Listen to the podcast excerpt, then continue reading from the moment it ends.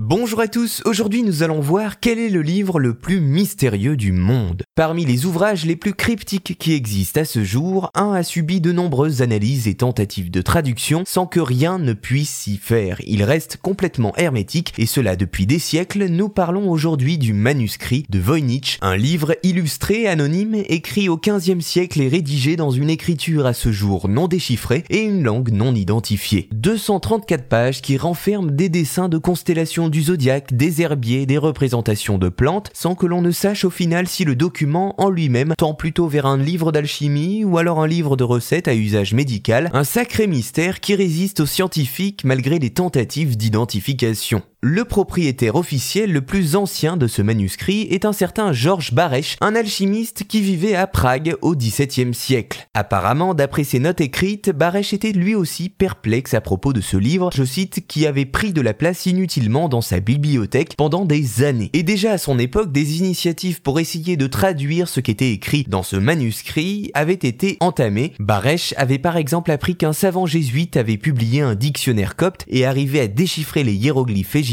mais ce dernier n'arriva pas à tirer quoi que ce soit de l'ouvrage. Après la mort de son propriétaire, le livre passe par plusieurs mains avant d'atterrir à Londres, dans celle de Wilfried Voynich, qui, en rachetant 30 manuscrits, retrouve parmi les ouvrages celui qui porte aujourd'hui son nom, le manuscrit de Voynich. Depuis ce moment, tous les experts du monde essaient de le décrypter sans succès. Alors, écrit de botanique, de médecine ou encore de biologie, eh bien rien ne fait réellement consensus et le mystère reste encore entier concernant ce qui conserve fermement tous ses secrets, mais une chose est sûre, le livre fascine et les amateurs de jeux vidéo auront pu par exemple l'apercevoir dans le jeu de pirate Assassin's Creed Black Flag. En musique, un compositeur suisse contemporain nommé Hans-Peter Kiburs a même écrit une pièce d'orchestre pour 24 voix basée sur le manuscrit de Voynich, le lisant comme une partition musicale. Le morceau est aujourd'hui disponible et il s'appelle The Voynich Cipher Manuscript. Voilà, vous savez maintenant quel est le livre le plus du monde, le manuscrit de Voynich, un parchemin du XVe siècle qui mélange langue inconnue et dessins non déchiffrés à ce jour, qui reste dans la communauté scientifique l'objet de nombreuses recherches encore actuellement.